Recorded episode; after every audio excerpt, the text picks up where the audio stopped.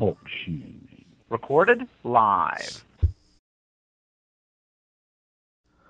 Scuba Obsessed is a weekly podcast where we talk about all things scuba diving, from cool new gear, places to dive, and scuba in the news. Welcome to episode 35 of Scuba Obsessed. This week we'll have the following stories in the news. Scuba diver finds World War II German mind. Scuba diving team battles fire. Uh, longest open water scuba dive world record has been set. And we have some talk about the Lady Elgin being remembered the Titanic of the Great Lakes. And this week we also have a special guest with us, Ross Richardson. How are you doing today, Ross? Very good, thanks. And then, as always, we have my co host, Jim Kleeman. How are you today, Jim? I'm doing wonderful tonight. I'm uh, looking forward to uh, talking about some of the stuff that we've got in the news, that's for sure. Great. I love to hear that. It's been uh, a busy summer, and it's nice to get back into doing some more of the interviews and things wind down when we get back to a normal schedule, which will include some diving. So, uh, what we'll do is we'll go ahead and get started on the interview. Ross Richardson, we asked on, if you remember two or three episodes back, we talked about the rediscovery of the Westmoreland, and that was Ross. So we reached out to him, took the opportunity to invite him on the show, and he's agreed to come on. So, Ross, uh, can you tell us a little bit about the uh, the Westmoreland? Uh, yes, the Westmoreland. It's a 200 foot steamer that was built in 1853 and sank only a year later in 1854 in the Manitou Passage.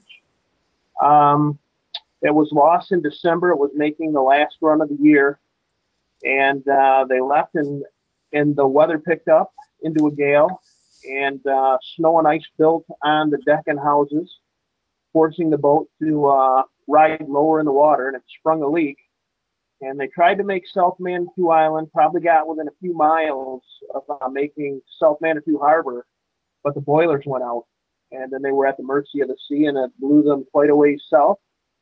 And she eventually foundered, killing uh, 17 of her crew and passengers. So, th- so very rel- a relatively new boat when she went down. Only a, only a year old, I think, 16 months from our launch. Yes, wow. very very new. Very new. And an early propeller. You know, uh, that was pretty new technology. I think the 1840s was when the first few propellers were made, and uh, a lot of them were side wheelers back then. They were just converting to the steam engines from, uh, from schooners. So very very early propeller on the lakes. Uh, we're we're going to have a link to his website in the show notes, but if you want to head over to it now, it's at michiganmysteries.com, and you can click into the Westmoreland discovery. Uh, now, one, one thing that amazed me is that there's this, a line drawing, but that's there wasn't actually any photos of this ship. Well, we're we're checking into that. There might have been one photo of her, but it was destroyed in a fire in 1970, if it did ever exist. So okay. that drawing was based on a photo that no longer exists, if it ever did. But it's, it's similar to vessels of that era. They all were similar. Yeah, they all seem to have that that stiffening arch in the wrecks. Yes, that's uh, that's the main feature of those wrecks. Really, are, are very identifiable as the hogging arches, and that was because in the uh, 1850s and 1860s they didn't have the technology or the engineering to build the hull strong enough to uh, take the type of weight and stress that, that those vehicles were subjected to. Now, is part of that also because it is on the Great Lakes? Uh, I, I, think so. I'm not sure how many ocean vessels use hogging arches. I think with the uh, short weight intervals, those hulls were really stressed out. and They needed to strengthen them up. It's my understanding. Yeah, that, that makes sense. Now, because uh, when I when I first saw this line drawing, I was thinking, well, that looks kind of like the Ironsides. Very similar. Very similar. As a matter of fact, uh, Lafreniere, I believe, was a builder of the Westmoreland and the Ironsides. and He had his fingerprints on both. Okay. So the Westmoreland would have been, would have predated the Ironsides then. Yes, the Ironside was built in the 1860s, I believe, and that was a twin screw, also twin engine uh, vessel. Where the where the Westmoreland is a, a single uh, boiler, single engine, single screw vessel. But very similar in construction. Those hogging arches are very similar. As a matter of fact, I, I dove uh, the Ironsides a few times and looked at the condition the Ironsides was in, and that kind of uh, that kind of told me what I thought the Westmoreland would look like, that condition or worse. Uh huh. Now, so let, let's jump ahead to the discovery. When did you uh, discover the wreck this year? I believe it was July 7th. It was a Wednesday. I was uh, on vacation that week, and uh, I went out. Nobody wanted to go out and, and look at a computer monitor all day long with me, but it was a flat day. Uh, my wife was thinking about going out, but she wasn't feeling well, so I uh, uh, all my searching I ended up doing by myself. I uh, can launch my boat by myself and recover it and do everything. So I, I went out there in the afternoon and started uh, running lanes in my search area. And uh, yeah, I, I came across her. Really quite surprised. Now, was that the intention? Is that what you were looking for out there? Or are you looking for anything you could find? Uh, no, the, the Westmoreland. I, I've been researching her for years, and I uh, came up with a pretty good theory of where she might be, and that that's what I was working off of. Now, the location where you found her, is it one of those spots where you had been over there many times before and just didn't think about looking? Like, is it was it on your way to some other search spots? Had you been around that area No. for a while? It's no, not at all. Uh, it's uh, it's it's somewhat remote because of the lack of harbors in the Manitou Passage. Uh, it was an area that I had looked last year, but that was when I had a very primitive bottom recorder and I was doing a lot of uh, diving on sites I, I saw on Google Earth. Actually, it's a, a poor man's way of looking Mhm. for wrecks, but I would look for dark shadows, and I found a dark shadow in the area that was 200 feet long. So I, I dove that area about 10 times, really pounding the bottom, uh, hoping to find it. But that, that wasn't it. That wasn't it. Now, now you wasn't, but I wasn't knocking at the door. now you said you were using primitive equipment before. What kind of equipment would that have been? Uh, an- an old paper graph, Oh, okay. uh, bottom, you know, a GPS unit from about 1963. I'm not that old. It was, it was uh, the equipment I bought with the boat was was uh, really primitive uh, compared to some of the things I've been using uh, lately. So this year I upgraded the electronics, and that that made all the difference. So what, what did you have now? Did you get to in the side scan? Uh, yes, hum, I have a Humminbird 1197. Okay. Now, now, Jim, is that similar to what Mac's been using?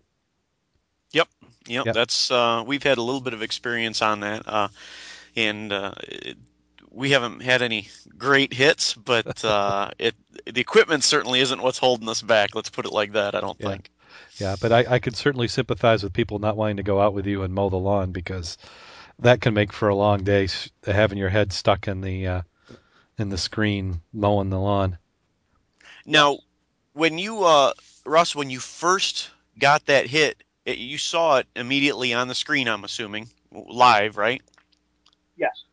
Okay, and did you know in your heart of hearts right there, I finally have it, or did you say, "Oh, this Well, might"? I- uh, I, I tell you, at what my first lane, I went and I and I really didn't see anything. My second lane, I picked up a little bit of wreckage, maybe. I I I picked up a few small targets, and I ran over something interesting on the uh, periphery of the sonar image, and and it was in deeper water. So if you know that uh, your your your uh, search lane really shrinks in deeper water. So I Mhm. knew on my next lane I was bumping over. I was running pretty tight. I was packing my lanes pretty tight. So I knew on my left next lane I would really hit it well, which I was at the end of my run, and it was on the side I was side I was turning into. So I saw something and I said, "Well, that, that's very interesting."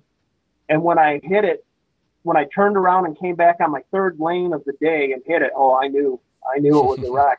It was Right. big, and it was like boom. There was no mistake. Uh, I didn't. I couldn't tell the condition because I hit it right at the bow, almost shooting back. And uh, yeah, I knew I had a wreck. I just didn't know, you know, the condition of the wreck. I I start. I was really looking for a board pile. I my theory was she was salvaged back in 1874, and they pulled the engine and boiler off.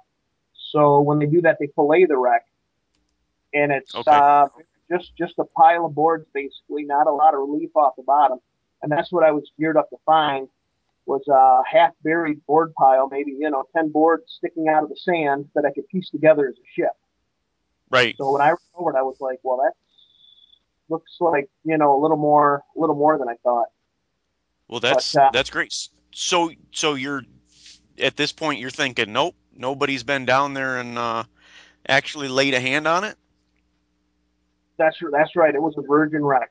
It Great. uh, all the uh, history and, re- and research I did.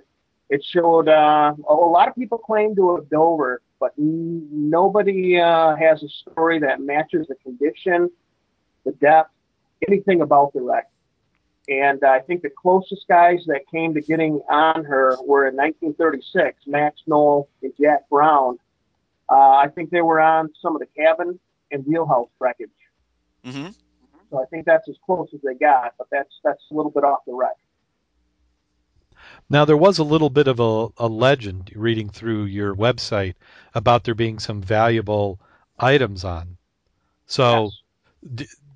Do you so you don't think that they that other than maybe that 1936 expedition that they actually found it? No, no, nobody's been on that wreck. Uh, when on on my first dive, I I started at the bow and slammed the length of the wreck, and when I hit the stern, there was a four foot ship's wheel, the auxiliary helm, in perfect shape. And I knew that if anybody had been there before, they would have either grabbed that wheel or or reported it. And Right. and it was just uh, an amazing shape. So the other the other people who claimed to have found it said it was buried in sand, and this thing sits high, high and proud.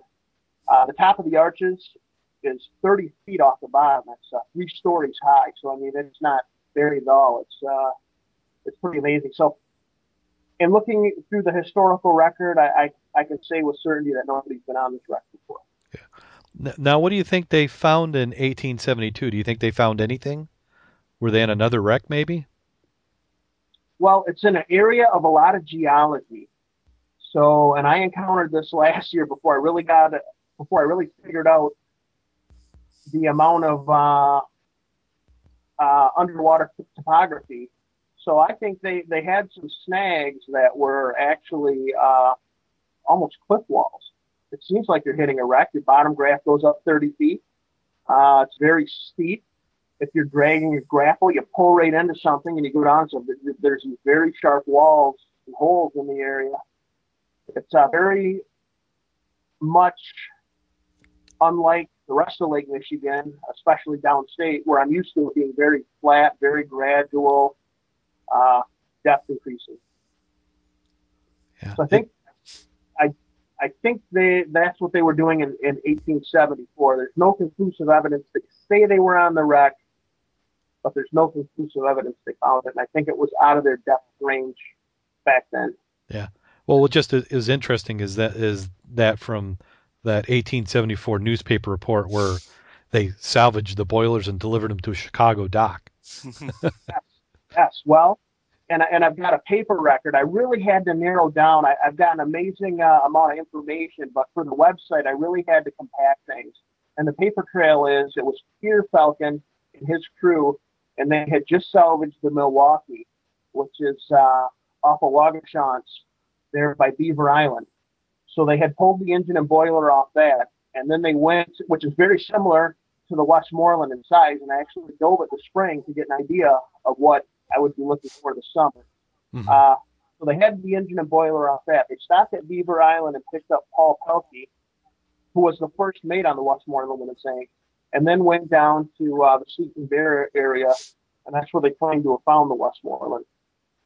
Now, many people will say when they dropped the, the engine and boiler off, that was the engine and boiler from the Milwaukee. they gave the location of the Milwaukee, but the name of the Westmoreland. So, Uh, but my was they did indeed find the Westmoreland, but no, it was the engine and boiler of the Milwaukee, and just got mixed up in the newspaper yeah, which wreck it was. yeah, that, that makes sense. Uh, so, so so not, even on the 1936, they uh, they didn't find it. Uh, no, no. I uh, got Max Nohl's memoir, and he talks about uh, being in a wreckage field, very beat up. The high point was a beam coming out of the sand, maybe four feet, and uh, it it sounded very much like uh, cabin wreckage. So I found most of the cabins around the Westmoreland, but uh, I haven't found the wheelhouse. So I think the wheelhouse I don't think it had a Texas house, but possibly the uh, cabins right beneath the wheelhouse, captain's quarters and such. I think those lifted off when it sank. As a matter of fact, an eyewitness account said the upper work separated with a bang when she went down. So some of those floated away, is, is, is what I believe. And that's what I think uh, Max Nohl and Jack Browne were diving at 36. Okay. Wow. That's pretty amazing. Now, I, looking at some of it, um, now it looks like you and uh, did you go down solo or did you go down with your brother on that first dive? I went down by myself. Did you? Um, I'll bet that was just, you know, after all the years, I'll bet you were just about ready to pee in your dry suit. I mean, just Yeah, that- unbelievable. yeah, that that I was ready to, but that was more, uh, you know, it, it was a little spooky down there. You know, when I, when I turned around and started heading back, that's when I re- it really started sinking in because, you know, when you're diving, you're you're, you're busy working on so many different things, Right. and there's so different emotions to this. And I really didn't sleep good the night before. I mean, as cool as I tried to play it, you know, you have a lot of thoughts on your mind, and uh, I, I can't say as I was jumping up and down with joy. I just had a lot of things to think about on this, and uh, Right. it was it was amazing. It was it was a, a lot a lot to think about. Yep. Now I, I took a look at your uh, uh, the the s- screenshot from your your humminbird, and uh, no, I would say that there was no taking it the day that you picked it up, was there? I mean, absolutely. It the arches were visible. Nice Oh. shot. when I when I first ran over something, I, I knew I had a wreck, and and that wasn't the shot I saw. It was what I saw was the shape of a ship, but not a lot of detail. It looked broken up from the from the original scan, and uh, in the years that I've I've worked with searchers before, they always take complete runs. So I, I went down to the end of the run, but but as soon as I ran it over, I called my wife. Of course, she didn't answer, so then I called uh, Jim Sawtell. and that's a that's a person I befriended uh, the last couple of years. And he he started looking for the Westmoreland in 1957 and spent over a decade looking for. her. So he's he's in his 80s and lives in Drummond Island. And we were talking quite regularly. I'd call him from the boat and hey Jim, I'm out looking, you know, because he's the only one who would really listen to my rantings. right. So, him, I said, Jim, man, I got a wreck. I'm going to go back over it, and uh, I'll call you back when I do. So I hung up and I stopped at the end of the run and I stopped the boat and uh, took a little time to reflect and pray. Uh, went in for a swim, kind of thinking about things because you know I, it's kind of a big a big discovery and also you know how to handle it uh, both personally and you know sharing the information. So I uh, took about 15 minutes to kind of gather myself and Sure. and pray. And then I headed down again and ran lane four. It didn't pick anything up, but I knew where that other tie marked the other target. So then I went back and started hitting it every which way, and I had Jim on the phone. And one of the shots, I really I shot it right down the middle, and I was like, Jim, I think I see hogging arches. I, I can't believe it, you know. Besides, again, I'm I'm expecting a board pile, you know, ten boards, Right. sand, and upright arches, and then I spiked. I spiked a part of the wreck that was 30 feet off the bottom, and I was like, "Wow!" so then I was I, I didn't know what to think at that point. I knew I knew what it was. I knew where it was, and when you see the side scan image, yeah, there's no. It takes all the guesswork out of it Yeah. but it, it added to the mystery because I really was expecting to find a board pile minus the uh, engine and boiler. Wow. Yeah. Now, now once you've gotten, like you said, you had to slow down and think about how you were going to go about this because now you've got a tiger by the tail that you had been chasing for a while. Yeah. What's the next step in a case like this? I mean, you you don't you can't necessarily divulge exactly where it's at for fear of you know any number of things. Um, what's the next step? What do you do? Well, for me now, uh, I'm going to spend the next year really sharing the story and sharing the history. I'm going to start doing, uh, you know, a PowerPoint presentation at historical societies and libraries. Right. I've got a few of those lined up. Uh, I'm working on a documentary with my with my son right now, also kind of uh, getting into a little bit of the history of the wreck hunters in the past and the techniques they used and, and some of the things involved there. And I'm also putting together a book because the story is so in depth. It's hard to. There's so many different angles of the story. There's the wreck hunter angle. There's the legend. The shipwreck story is great in itself, but then the the mark on diving history that this wreck had, where um, Max Nohl tried out his prototype rebreather. I mean, that's one of the first scuba units ever used in the world, and nobody realizes that they were on the you know on the wheelhouse wreckage of the Westmoreland. And and Wow. he used that equipment the following year. This was the test of, of that equipment. He used it the following year to do his 420 foot record dive in Lake Michigan. So he tried that prototype stuff out on the wheelhouse of the Westmoreland, and and nobody knows that. I mean, it's been kept pretty quiet and, and buried. So that's a that's a really good story to share. Mm-hmm. It, now, control, not control of the wreck, but it falls within uh, preservation um, boundaries, doesn't doesn't it? You know, it, it's it's by the boundaries of the of the Manitou Passage Preserve, I, I guess. Mhm. Uh, you know, I'm going to talk with some people about this. I, you know, having been involved in previous discoveries, I don't see a lot of state support for these things. Right. Uh, and and artifact theft is a consideration. Yeah. Uh, but I'm also not going to let history be held hostage by a small minority of divers. I mean, 99.8 divers are honest, legit, and they get it. You go down, you look at it, you film it, it's cool, you leave it, you know, and let our grandkids go look at it, you know, 50, 60 years from now. It's that small minority who need to take a trophy for some, you know, reason that really damaged the reputation of divers. And Right. uh, I did talk to a uh, wreck hunter from Lake Huron who released a couple of really nice schooners, uh, and he said the artifacts have been staying put on those schooners, which really gives me a lot of hope that people are getting it. And, Right. and I think uh, video camera being obtainable to so many people, that's the new trophy. That's the new proof. Because if I hold up a rusty piece of metal to you and, oh, I took this off, it's out of context. It's like, oh, it's kind of cool, but what is it? Or if you go down Right. there and get some really good film of the wreck, I think that's that's where things are going. That is uh, that's impressive. Now, when it when everything is released, uh, what sort of diveable depth are we looking at here? Is it within recreational limits or, or further than that? It's it's beyond. You know, we're talking Is it? 200, Yep. Okay. less than 300. It's it's it's obtainable, but it's beyond recreational depth. Eh, but that helps with uh, the reason why it's been preserved as well as it has for so long. Um, the topography looks like it's. Uh, you said it's down in a hole, so it's it's below high current flows and things like that. So that's uh, probably a blessing, right? It's a very unusual site. It's uh, again the geology in that area is re- it's really hard to search. I don't know if you could drag a towfish through there because it's just there's you know if you know Sleeping Bear Dune and the Empire Bluffs, there's steeps, cliffs all over the you know that area of Leelanau County, and it's like that underwater. It's very Wow.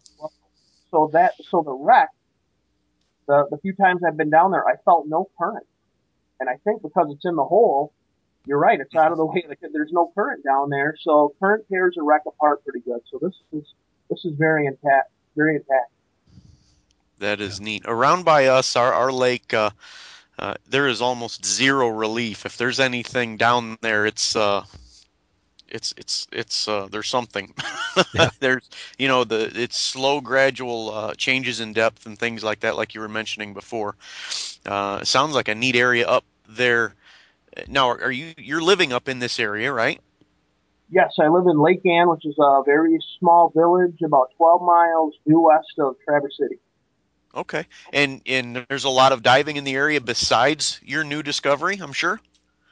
There is, I think the, the biggest issue is the wrecks are all shallow. There's one deep wreck in South Manitou Harbor that Congress had about 160, and uh, that's a burn job, so it's it's interesting, but not not, Not you lot. know. Yeah, okay, yeah, and, and a lot of shallow stuff. So I think in the next few years, though, there's going to be some more wrecks found in that deeper range, and I think Mhm. this might become a little bit of a of a diver's destination once once those uh, wrecks are found and released. Yeah, I, I have to agree with you there. We're seeing the same thing down here. Uh, you know, if, if you if you look at our friends kind of between us, the Michigan Shipwreck Associates, uh, you know, some of the work they've been doing in the spring, they're finding it seems like two or three wrecks a year, and they all seem to be in that, you know, 200 plus depth. So I, I think uh, you're going to see more of that, and you're going to see. I see like Michigan and uh, Huron is a nice tech divers location. Definitely, definitely. And I think the sonar technology, the, the Humminbird, is an amazing piece of technology. Uh, I've in the past I've had the privilege of being able to work with uh, Dra- Dave Trotter and Ralph Wilbanks and really get a lot of good training and, and learn a lot from them. But it's you know it's deeper stuff. It's two, three hundred plus foot depths. Well, the, the Humminbird now says, okay, anything less than 200, your average Joe can go out there and find stuff. But there is a Right. methodology, and I think that's what a lot of people have to learn is, you know, do your research and how to set up your search grids and get the overlap. I mean, that technical part, I think it's going to hold a lot of people back. But uh, some of the stuff that has might be under the radar right now is going to start popping in the next few years. Yeah. Now on your uh, on your rig, did you have a towfish that you built, or was it uh, mounted on the hull? Nope, it was uh, stern mounted hockey puck. Wow. And uh, yeah, screwed it right on, and the thing would just work marvelously. It's amazing, amazingly easy to install. And uh, I wasn't sure how it was going to do in deeper water, so I did run out and do a wreck in about 170 feet, and, and got a look at it. I said, you know, this will work. I can see, I can see a lot of detail down there, even with a thermocline. It did pretty well with a thermocline, so. I think anything less than 200 feet, as long as you again pack your lane tight, you know that humminbird will find it. Neat. Yeah, because I know we've we've done that, but it seems that we don't have the smooth days. You got to. It seems like you have to have a, a nice smooth day to get that good picture. Uh, fairly smooth, fairly smooth. I mean, yeah, yeah. You don't want to be rocking too much. It does work okay, but if you get rocking way too much, yeah, it does throw off the image. So you've uh, you've taken. I'm assuming you've taken uh, some of the other people that have maybe worked with you uh, down there, and they've gotten some uh, firsthand looks at the Westmoreland now.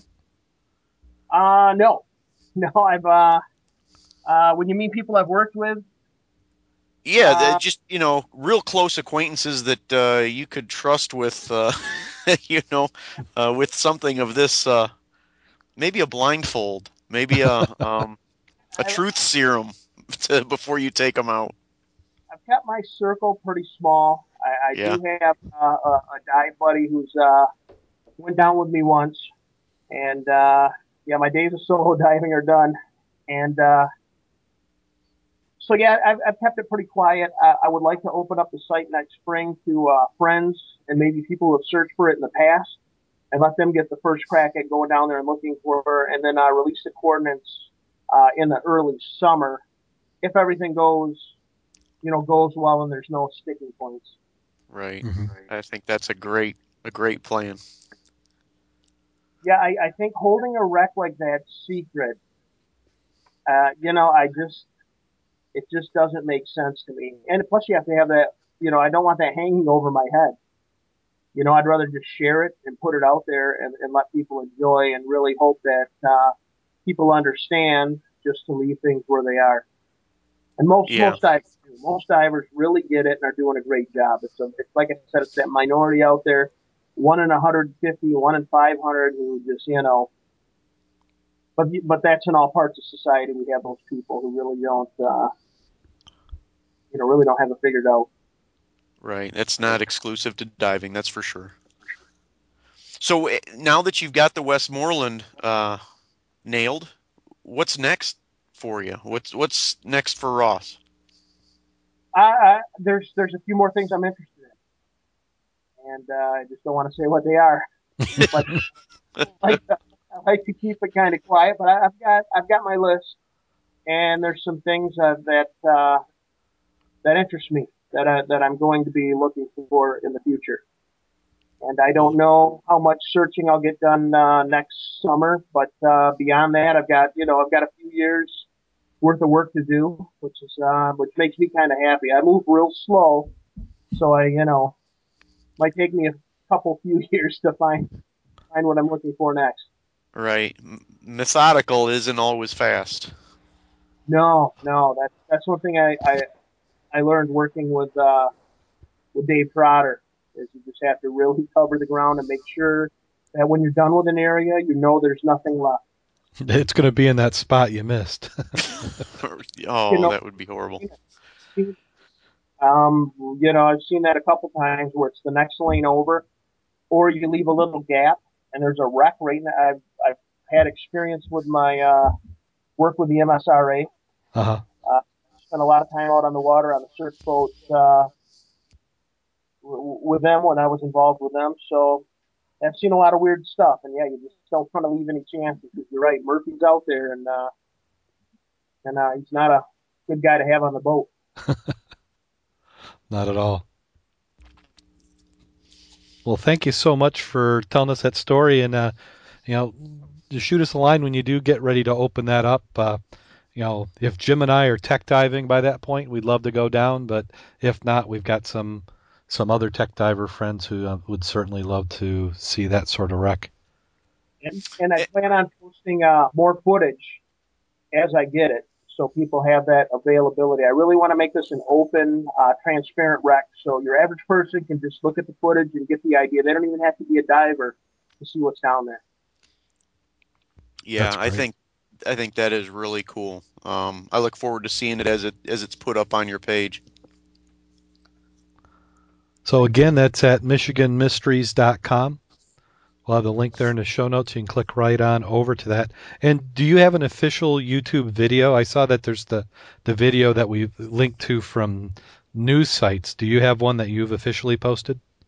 Uh, yes, yes. Uh, my my name on YouTube is NMI Rex, and uh, if you just uh, do a search for Westmoreland or Westmoreland Ross, you know you'll see my video and a few other videos I've taken of other wrecks.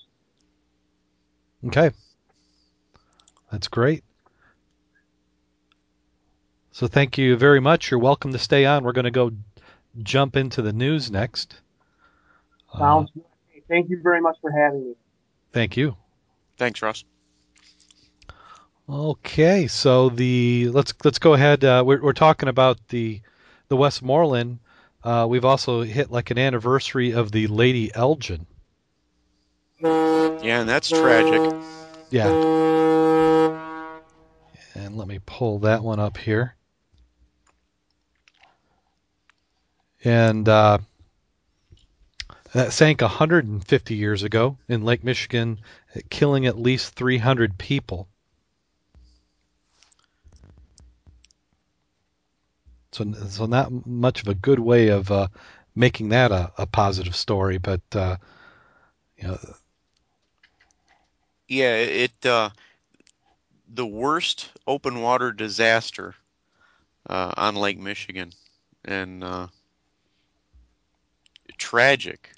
I don't know. Have you have you ever read anything on uh, on this ship and and that? Uh,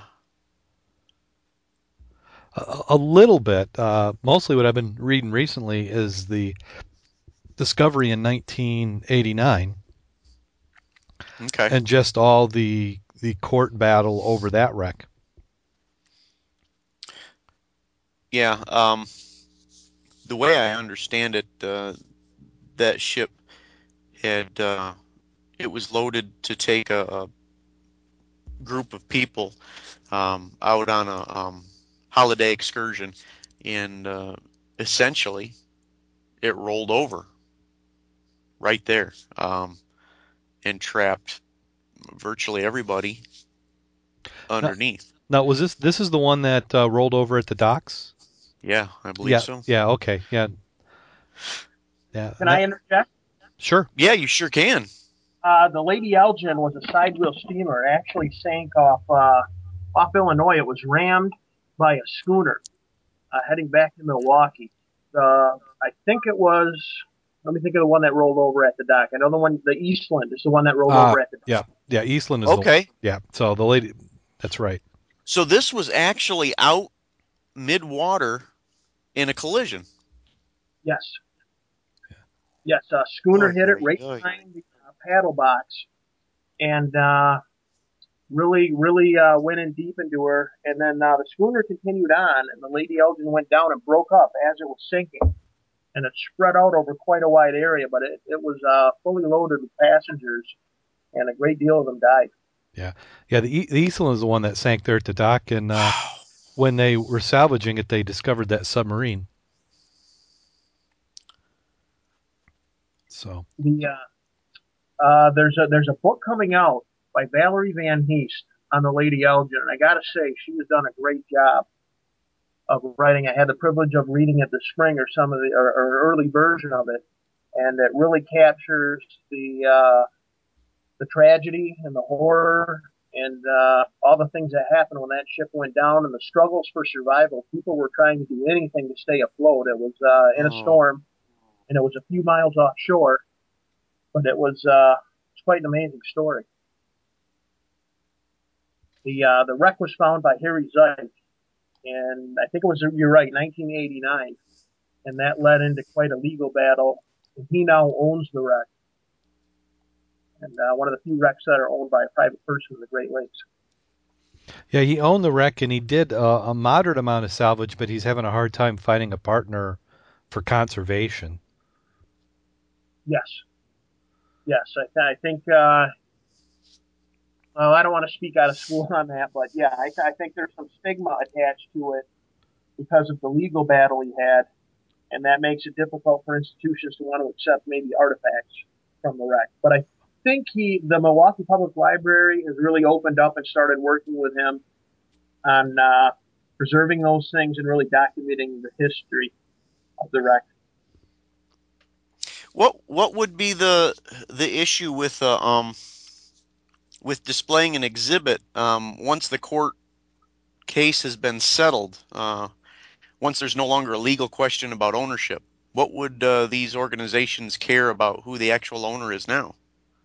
I I think the stigma of you know taking the uh, the artifacts off the environment or out of the context they were originally found, and maybe Oh. some of the uh, court proceedings kind of removed some of the the uh, I don't know purity of the items. I don't know if I can explain that Okay. correctly, but there's just uh, there's just uh, you know, I think some societies had a hard time, historical societies had a, had, had a hard time dealing with that. Is my thoughts. This is just my opinion, but I think that kind of Yeah. held because if they were to take these artifacts, then you know everybody's going to be out there stripping the wrecks and Right. Presenting them, and that's the old artifact debate, which is uh, pretty complicated.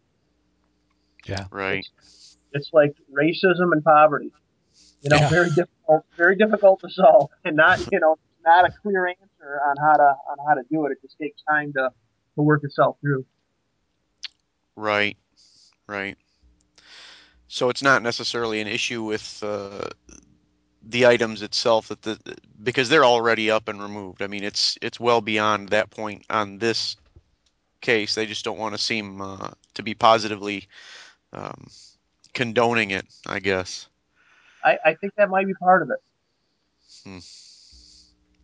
Wow. Well, we go t- from that to another discovery, which is historic, which is a scuba diver finds a World War II German mine off Drake Island. So this is over in the UK. A diver spotted a bomb in about 20 meters of water in a navigation lane used for shipping on Tuesday. An explosive ordnance team from the Royal Navy moved the mine outside the Plymouth breakwater and detonated it. You know, there's a lot of times you're you're feeling around for something, but uh, what would it be like to to go and find a mine? No, thank you. One of those grubbing dives where you're, you know, it's low vis and you're going by feel, and this feels kind of like what I've seen pictures of a mine. Yeah, well, it, it just a little over 60 years old. It was encrusted with marine and rust. And I'm, I'm thinking at first you got to think, wow, this is an awfully round looking boulder. Right. right. Contained uh, about 45 pounds of explosives. Yay. and from what I understand, those things, if uh, if they remain um, well explosive at all, they get worse and worse as far as uh, uh, touchiness. Um, they get a little bit more uh, unpredictable as time goes by. Would that Yeah. be something? Oh. And one of those things you would uh, have a little bit of the shakes after you realized what you had done. Yes, you would. Okay, and then the next one is the New York City uh, scuba diving team battled a fire in the Hudson River. We like to highlight some of the opportunities you have with diving, and this particular one was was interesting, where the divers had actually played a significant part. Uh, they were battling. You know, one of the divers had dove into the water with a dry suit uh, and a hose, and was actually fighting the blaze uh, from the water. They had uh, a couple other divers had had gone out and swam to uh, uh, the pier and had cut a relief section to keep the fire from spreading.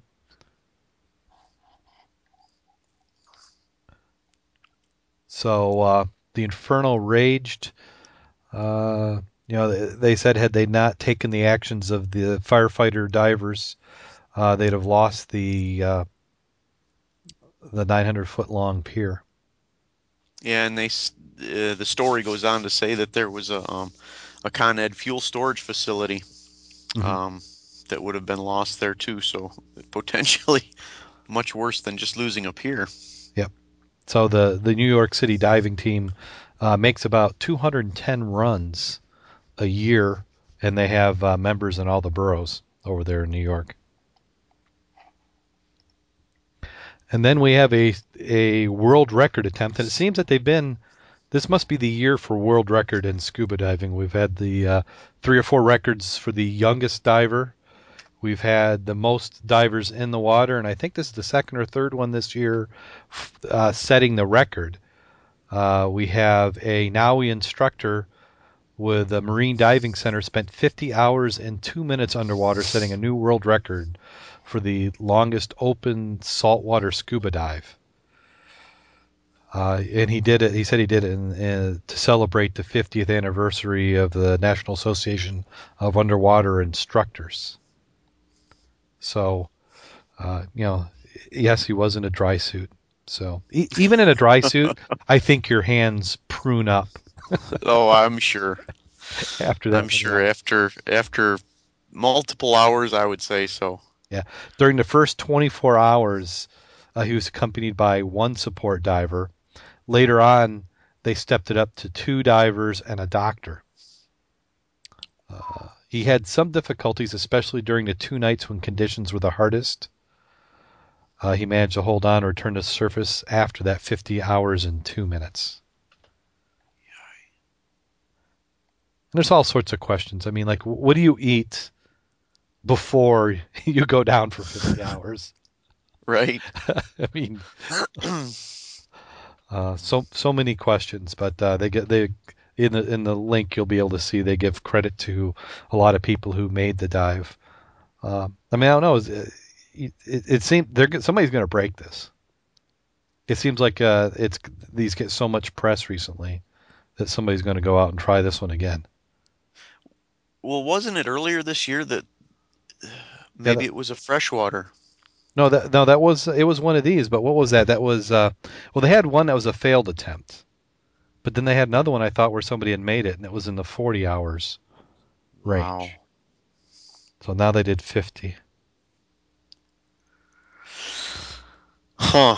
He made a he's, he maintained a constant depth of uh, eight meters. Uh, so you know around 20, 24, 25 feet.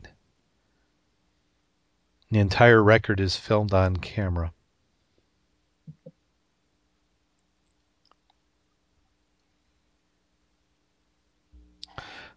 Okay, and that looks like that about does it for the news. Did I miss, did I miss anything? Nope. No. Nope. I don't No. think so. There was there was a lot of stuff. If you were watching, um, I know there was uh, the the tiger shark that had the human remains in it, but uh, I couldn't find any real information on it before that. Yeah. Um, And then we do have uh, some potentially uh, cool gear. This one is uh, again the, the, our our trend seems to be the last uh, few episodes that everything's been outside my my price range or pocketbook. Uh, there's a new U-boat by Worx, a French company. Personal submarine goes deep underwater, and it's a, it's a, it's a modest modest craft. It's capable going down to depths of uh, 328 feet. Oh, I'm said I said French. It's a Dutch luxury submarine manufacturer, uh, U-boat Worx. Um, they said it's it's uh, a new line. It's part of their new line of submersible certified for depths from 100 to 1,000 meters. wow. so this particular one uh, is going to come in three models: one, two, four, and five and uh, and uh, that corresponds with the number of people, including the pilot who could get in. Uh, runs on lithium-ion batteries, and the new design permits the sub to be configured in a variety of options. Uh, the one that they're showing here, the the C-Explorer 2, is rated to 656 feet. that would be so much fun. It would be. Uh, price range is a modest 385,000 for the one seater and 1 million for the five seater. So, and then if the Wow. exchange rate keeps going down over in Europe, we might be able to get it for a bargain. Right? You know, so maybe just, you know, a little under a million. That would be uh, that would be fun. It, would, really be. would be. But we, you know, what's interesting is we see these press releases where they, it seems like everybody has these mock-ups, but I don't ever see these anywhere for sale, rent, tours. I think Branson's the only one where he had his uh, jet that he actually paid for, where you can go out uh, and get in it. Mm-hmm. So, Right. so that does it for the news. Uh, go ahead and head over to the Facebook page, uh, facebook.com forward slash scuba obsessed. We have a lot of discussions going over there. And I thought that this week we would bring up and, uh, you know, the, some of the questions that came over and maybe try and answer them on the show. And I, my intention was to give Jim some advance notice, which I didn't do. And was actually to look up the answers, which I didn't do. So maybe we'll So fumble through. Jim's in the dark. Right on. Right, and, and remember, we're not a substitute for your instructor, so as always, follow your Oh, geez, dive no. instructors. Uh, we're, we're, we're two people with a microphone, and we just uh, blabber on and uh, dive as much as we can. But uh, this week's question was uh, uh, one of the, the people who had been following us and has actually gotten into scuba diving, so congrats, and it's Jamie. Uh, she was saying she she's getting into the book, and I don't think she's actually started the class. So we know how fun it can be going through that that packed Right. book before the the class starts. And she says she's having a hard time understanding the the questions in the book, and she goes, "Uh, air volume and density." So Ah. yeah, and and that's one of those that uh, i i I think it's easier, know, because I was going to type an email and list stuff, but you know that's dry, and that's part of the problem. Some some of the books have they're they're they're trying to teach some concepts that really you almost need to see an experience or to, I mean, it's important that you understand them, but uh, you know, w- when I look at air volume, to me that's like displacement. That's the the area of air at sea level or atmospheric level. You know, how Right. many cubic feet. So when we call uh, an 80 cubic feet cylinder, we're talking about that displacement or that air volume that can be contained in that cylinder. When you talk about density, it's how tightly packed those molecules are in the air. And as the pressure increases or your depth increases, which increases your pressure, that density gets together. So, is that how you see that, Jim? Yeah, and you know, um, the the best thing that really drove it home, you know, no knew that, you know, in in theory and all of that stuff, but what was really cool was on that uh, the chamber dive that we did, uh, when we could visibly see the size differences in the balloons and the styrofoam uh, head that we had in the chamber with us, that at a given depth um, the same volume of air would no longer be the same volume as it would get packed denser and denser and denser. Meaning, the deeper we went, the smaller the balloons got, and the smaller the head shrunk. And uh, at the bottom depth, if we if we blew up a balloon um, to normal size at depth, and brought it back up with us as pressure was released out of the chamber, simulating us ascending in the water column. That balloon expanded and expanded until, um, well, it finally popped. Because as as pressure was let off, it wasn't as compressed and it could expand. Um, the volume was too much for the container. It was really cool to see that. And, and that definitely that was a great visual when we were in that chamber. And this kind of goes to why that as you go down deeper, the dive time you have with your cylinder, with all breathing being the same, is less because each breath is breathing in denser air, and that shortens the amount of air you have in the tank. So, so that one volume, that one physical volume that you breathe, that breath of air going into your lungs, you're taking more molecules in because it's at depth and it's denser. But. Make sure if you don't understand that that you ask your instructor when you're in that class because they'll be able to, ex- to explain that. And they want you to understand that because it's so important. And Right. you know as you're going up that's why you have to be breathing out. You don't hold your breath going up because you can cause injury uh, by holding that air in your lungs and, and cause a rupture. And where that's the most important which seems counterintuitive is as you get shallower, you know, 33 feet and less, it actually happens quicker with less, with, with going up less. Exactly, exactly. And you know, getting your head around that, getting my head around that is is uh, sometimes I still work at, at stuff like that because uh, um, well, that's how I am. but but it's you know, and it, it goes the same thing. Once you understand that, then the the understanding how nitrogen um, comes back out of the system after it's been uh, absorbed um, you know you start to understand how that works and uh, it's just pressure is so intertwined with diving that uh, once you get that figured out it'll it'll open it up to you Yeah. So, uh, if you have any other questions, go ahead and head over there. You also have the forums on the Scuba Obsessed website, uh, scubaobsessed.com.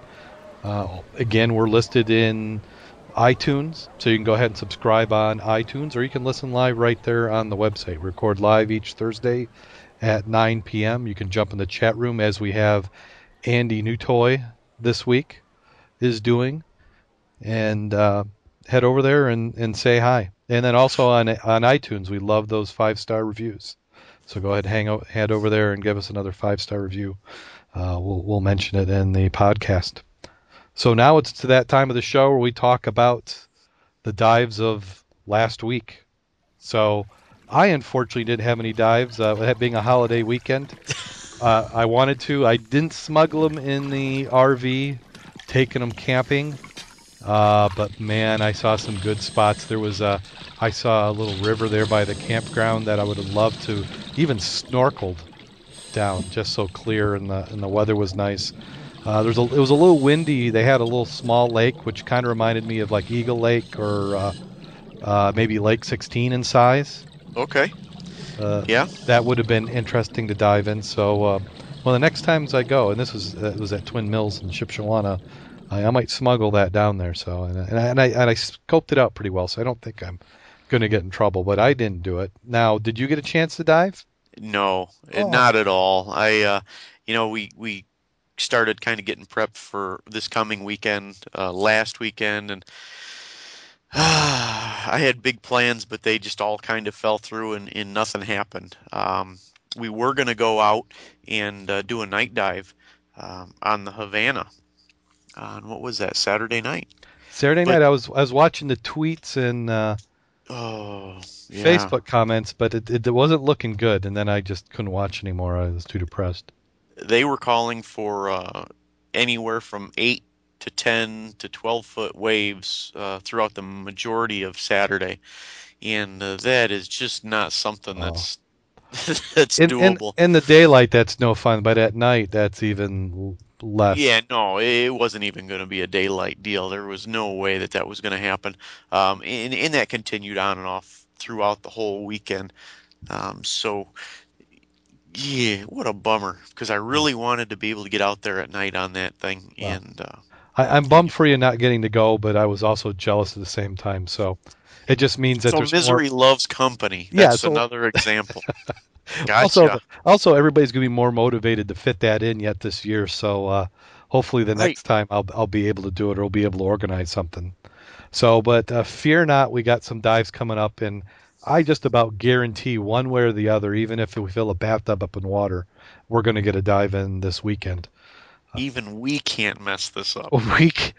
I hate to say that because that's when we're going to have a tornado that goes and strips through there. But uh, what we're doing, and actually all the Mud Club is heading up to Sheboygan. In fact, uh, uh, our mentor Mac and uh, who who was it? Uh, Jim already Mhm. went up on Monday, so Labor Day they went up, and I've heard nothing from them, which means that they're diving so much they can't take the regulator out of their mouth Mhm. uh, Bob called me, and he was going up and uh, bringing Jim's wife, which I thought was interesting, with him Mhm. on uh, Tuesday.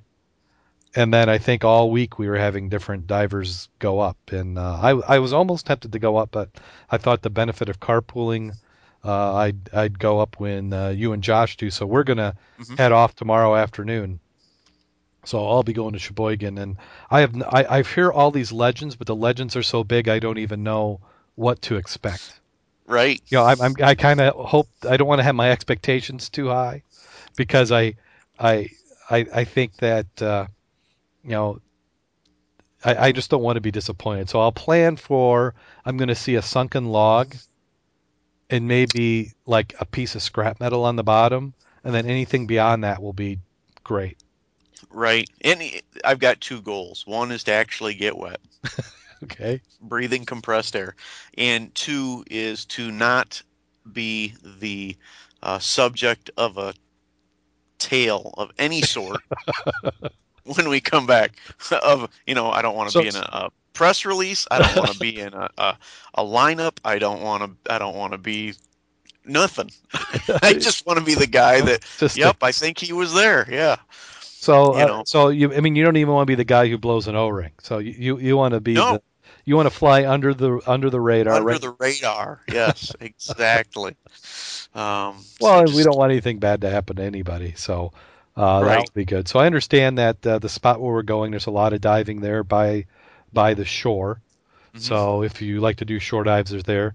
Uh, Bob took his boat up, so his boat's going to be there. So he's going to be getting out now. The thing with Bob is I have an idea that he's going to be 200 feet plus with his rebreather. So- Well, yeah, when I talked to him, um, talked to him over the weekend, and uh, when he was first mentioning that he was going to be going, he was talking uh, all rec- recreational depth stuff. So, Hmm.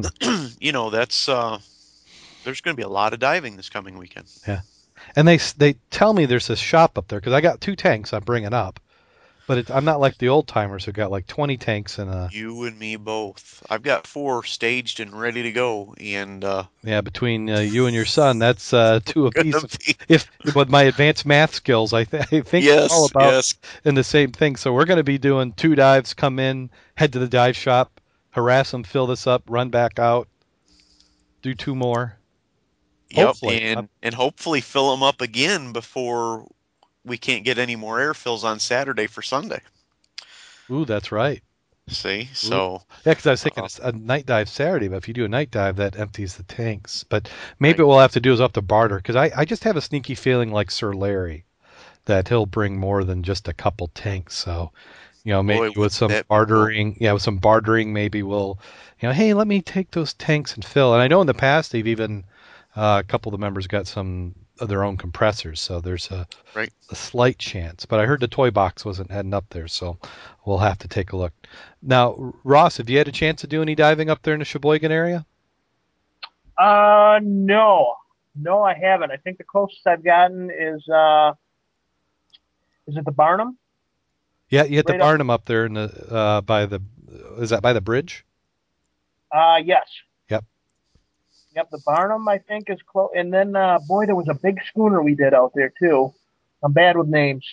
Yeah, I, I am too. uh, people names. Uh, I actually I do better with shipwrecks than I do with people. The uh, yeah, there's a big schooner off of uh, the island there, behind the island. Uh-huh. Done that, and uh, been through the straits. That's kind of my favorite area to dive, really. We're Well, this'll- this will be our first, my first trip up there. Um, Yeah. you know, so I'm I'm uh, just kind of gonna soak it all up. This is an annual trip for a lot of the mud clubbers, and the mud club is our local dive uh, club, and uh, so again, come back without being the the butt of a joke, without being, you know, uh, that guy, and that's all I want. Uh, It's great diving up there. Well, hopefully the visibility will be will be decent regardless. Um, I think that would make it uh, a better time. So looking forward to that. So now, what time we had? That's a five-hour drive for us, five and a half. Uh, so and then we're coming back Sunday. I'm assuming Yeah. if we if we want to Yep. come back. Uh, Well, I've got I've got standing orders uh, that Josh will be home and ready for school on Monday. So, so it means we have to roll in by about what time's class start? uh, that wasn't an, one of the options. I don't think. I'll let Did- you did- talk. Well, Do the talking sh- on that. You see, you don't tell her. Just, she did because did she say that? So we got to think like kids here. Did she say that? oh well, I'm blaming it on you anyway. So Well, the, and I'm blaming it on you. So as long as they don't talk, which they will, Ah, nuts. we'll be all set. We'll just we'll just count on my son to give us uh, advice. That'll carry us through. this this is when adult, uh, a teenager will come in handy. Right, right. But that's that's the plan, and, and the way I look at it is, if we can get uh, get some fills uh, for Sunday, get a couple in before we have to pile back in the car, uh, with uh, three full sets of stinky dive gear, um, we'll be all set. Uh, it will be all clean. It's fresh water here. That'll rinse Right. Right. You know that is the nice thing about diving out in the lake. Oh, that's what I, it's like Lake Michigan. It's like yeah, you know, so some of the inland lakes you can get a little uh, a little funky, with the, Funky? funky, Yeah. Funky with the green, but uh, out there in the big lake, and uh, as much as I hate those invasive species, uh, zebra mussels is sure have cleaned stuff up. That's that's one thing I was going to ask you too, Ross. Um, down there, it doesn't look like Turn the recording on. Okay, so now we're back.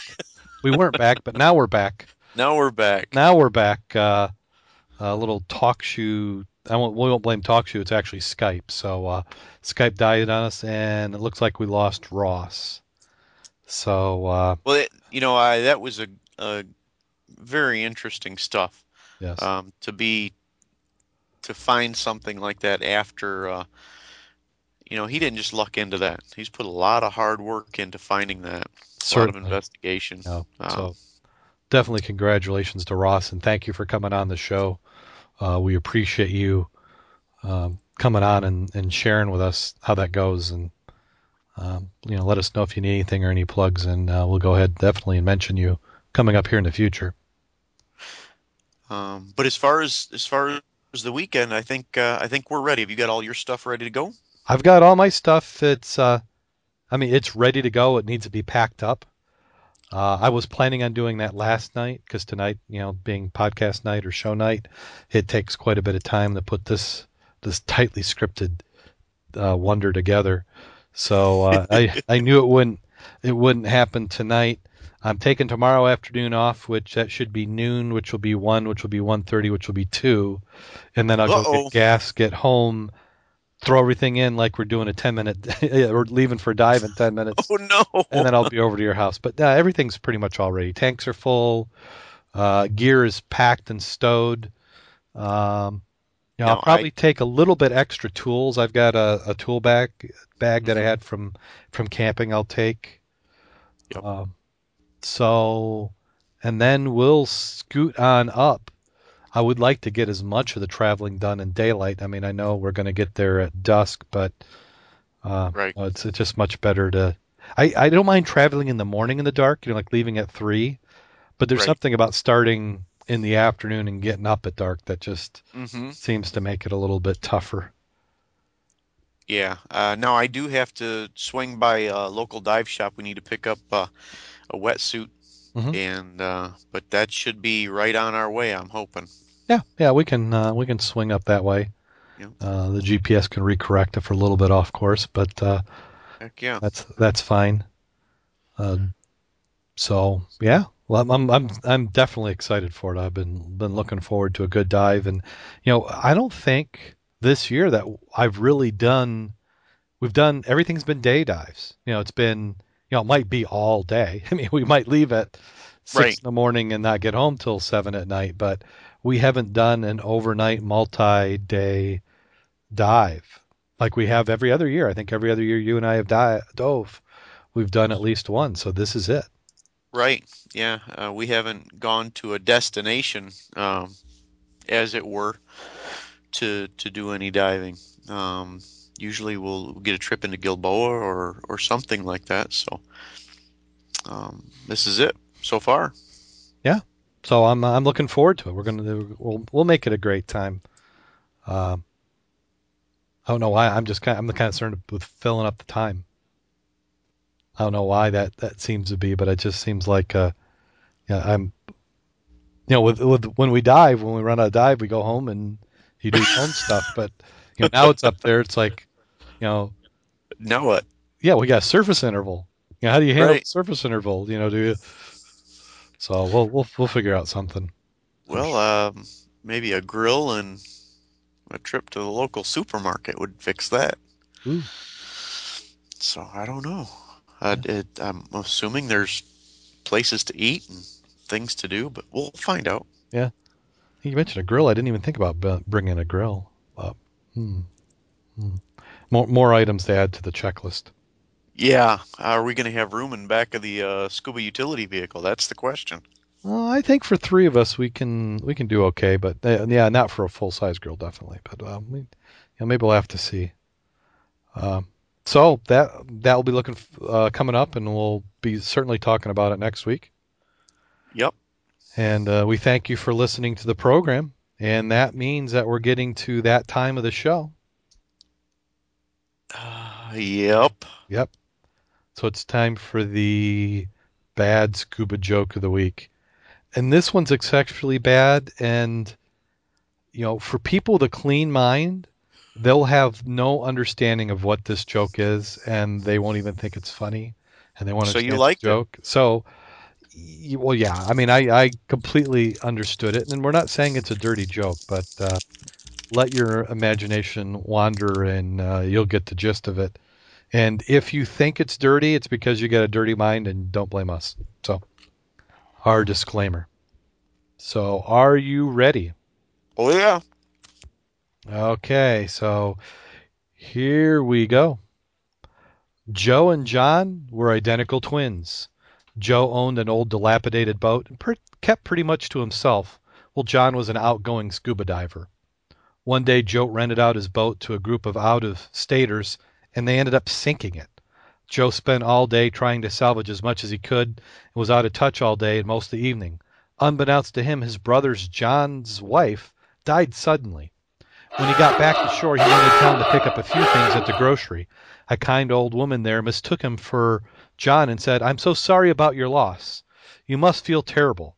Joe, thinking she was talking about his boat, said, Hell no. In fact, I'm sort of glad to get rid of her. She's a rotten old thing from the beginning. Her bottom was all shriveled up and smelled horrible. She was always holding water, and she had bad crack up the back, and a pretty big hole too. Every time I used her, the hole was always holding water uh, and and it just kept getting bigger and bigger and leaked all the time. I, I guess what finally finished it off is when I rented her to those four guys looking for a good time. I warned them she wasn't very good and smelled, but they wanted her anyway. Damn fools, getting her all the way at one time, split her right up the middle. At that point, the old woman fainted. Hello. Well, I'm, I can honestly say I'm speechless. Okay. So, with that, as a kickoff to our vacation, go out there and get wet. and dive safe.